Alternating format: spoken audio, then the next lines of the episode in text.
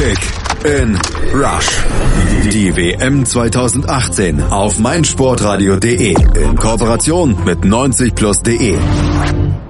Die Vorrunde der WM 2018 in Russland ist vorbei. Die Teilnehmer am Achtelfinale stehen fest und die ersten gescheiterten Mannschaften sind bereits abgereist und längst wieder in der Heimat angekommen. Auch die deutsche Mannschaft hat Russland den Rücken gekehrt, wird sich den Rest der WM nur noch am Fernseher anschauen können. Tabellenletzter nach der Vorrunde in ihrer Gruppe ein historisches Debakel das wir natürlich weiter aufarbeiten müssen hier bei Kick and Rush, dem WM-Podcast von meinsportradio.de und 90 Plus. Und dazu nutzen wir den spielfreien Tag heute mal, um Bilanz zu ziehen und die Meinung eines Experten einzuholen. Wir haben mit Belareti sprechen können, dem ZDF-Kommentator, der in Kasan das Aus der deutschen Mannschaft gegen Südkorea kommentierte. Und natürlich haben wir mit ihm auch über die Zukunft von Yogi Löw gesprochen.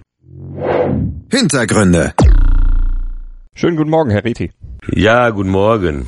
Bela, Ihr letzter Satz in der Reportage lautete 99 Minuten der Folter sind vorbei. Wie haben Sie die Stunden nach der Niederlage dann persönlich erlebt? Ja, die waren erstmal so ein bisschen äh, reserviert, geschockt, still, sprachlos. Es ging mir wahrscheinlich so wie den 26 Millionen Zuschauern mindestens, die das Spiel gestern gesehen haben.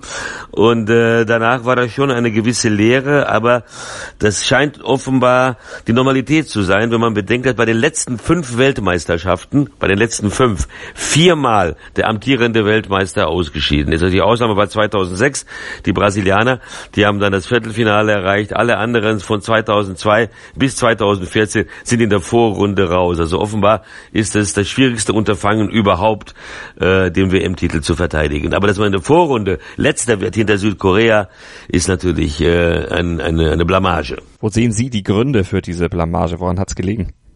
Wenn man die Frage jetzt schnell beantworten könnte, wären wir jetzt auch schlauer. Aber ich denke mal, dass sich das während des Turniers schon angedeutet hat, schon vor dem Turnier.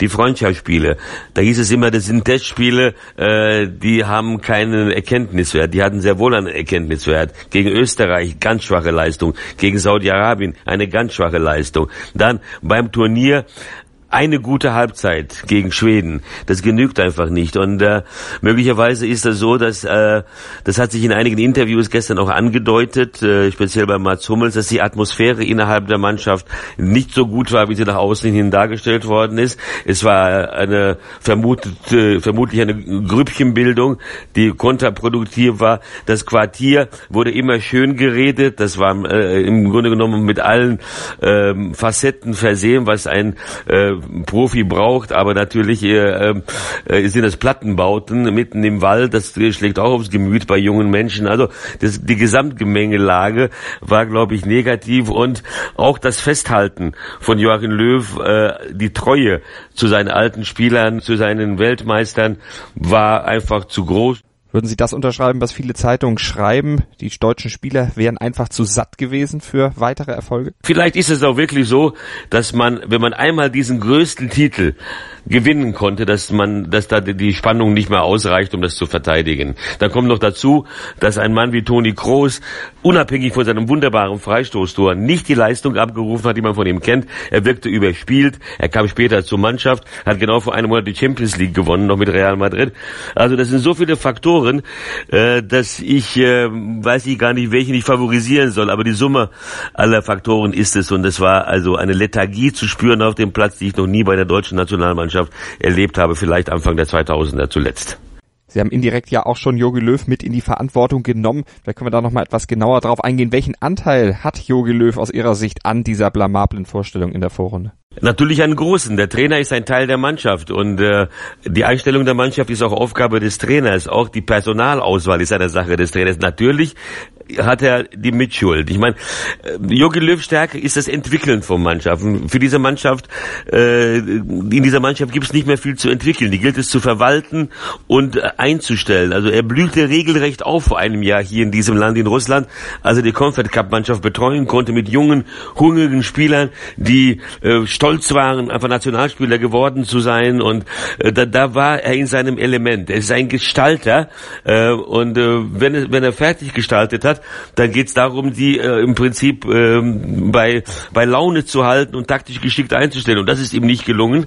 Das war unter anderem auch einer der Punkte, auch äh, mit der Mannschaftsaufstellung in einigen Fällen, ähm, sage ich mal, würde ich äh, nicht konform gehen, aber das ist nicht meine Sache. Aber ich hätte gelegentlich anders aufgestellt. Ich hätte gestern mit Gomez begonnen, mit Werner auf der linken Seite angefangen, was so gut geklappt hat gegen äh, gegen Schweden. Ich hätte äh, hungrige Leute wie Brandt von Anfang an gebracht. Ich hätte Özil draußen gelassen. Also, aber hinterher sind wir immer schlauer und äh, ich, äh, ich möchte auch nicht nachtreten. Insofern natürlich kommen jetzt alle Kritiker und sagen, ja klar, hätte man einen Sané dabei gehabt, wäre die Welt ganz anders geworden. Nein, wäre sie nicht. Er hat in den beiden Länderspielen zum Beispiel, in denen er eingesetzt worden ist, ganz, ganz schwach gespielt und ähm, das ist dann billig, das hinterher darauf zu schieben. Welche Konsequenzen wird Jogi Löw daraus denn jetzt ziehen aus Ihrer Sicht? Wird Löw hinschmeißen? Mein Gefühl äh, sagt, dass er aufhören wird. Also er wird von dem DFB mit Sicherheit nicht entlassen werden. Sein Vertrag geht ja bis 2022. Aber ich habe mein, mein mein Gefühl sagt, dass äh, er ähm, er glaube ich dann nicht mehr die Kraft haben wird, aus dieser Situation herauszukommen. Er hat die Mannschaft zum Weltmeistertitel geführt und, also, und diese Fallhöhe ist gewaltig. Also es gibt ja kaum einen größeren Absturz, ähm, das wie gesagt, das andere Länder auch erlebt haben, aber manchmal nicht mit demselben Trainer, durch Spanien mit Del Bosque. Aber äh, diese Fallhöhe ist, ist, ist, ist grandios. Insofern vom WM-Titel zum Tabellenletzten einer Gruppe hinter, ähm, ja man muss sagen, mittelmäßige Mannschaften wie Mexiko, Schweden und unteres Mittelmaß wie Südkorea auf Platz 4 zu landen, das muss man sich erstmal, ähm, das muss man erstmal verkraften. Und wie verkraftet der deutsche Fußball insgesamt das? Welche Konsequenzen wird dieses Ausscheiden für den deutschen Fußball haben? Keine so grundlegende, tiefgehende Änderungen wie 2000 oder 2004 nach dem Aus bei der EM. Damals musste ein komplett neues Fundament gebaut werden. Die Nachwuchsarbeit ist revolutioniert worden, es sind Leistungszentren eingerichtet worden. Damals war der deutsche Fußball komplett am Boden. Jetzt, wenn man sieht, vor einem Jahr gewinnt die U21 die EM. Die deutsche Comfort-Mannschaft gewinnt den Titel. Wir haben damals gesagt, wir haben 40, 50 Leute zur Auswahl. Man muss halt nur die richtigen da nehmen und vielleicht welche, die nicht so übersättigt sind. Dann glaube ich, dass relativ kurzfristig die Nationalmannschaft aus diesem Tal herauskommt und schon bei der Euro 2020 eine gute Rolle spielen wird. Vielen Dank an Bela Reti und wir werden Sie ja weiter als Kommentator erleben. Die deutsche Mannschaft ist weg. Sie bleiben weiter in Russland vor Ort und dann ja bis nach dem Finale. Da hören wir Sie ja dann wieder als Kommentator am 15. Juli. Das ist jetzt noch nicht komplett eingeteilt, aber es kann gut sein, dass es passiert. Aber wir kommentieren ja die WM hier. Wir kommentieren nicht nur die deutsche Mannschaft und freuen uns auf, äh, ja, auf bessere Leistungen von anderen Ländern. Bela Reti, der ZDF-Kommentator im Interview nach dem Ausscheiden der deutschen Mannschaft bei der WM in Russland mit seiner Analyse der Gründe und seiner Einschätzung zur Zukunft von Yogi Löw. Und wir machen ja trotz des spielfreien Tags heute weiter bei Kick and Rush auf meinsportradio.de. Wir ziehen auch ein bisschen Bilanz.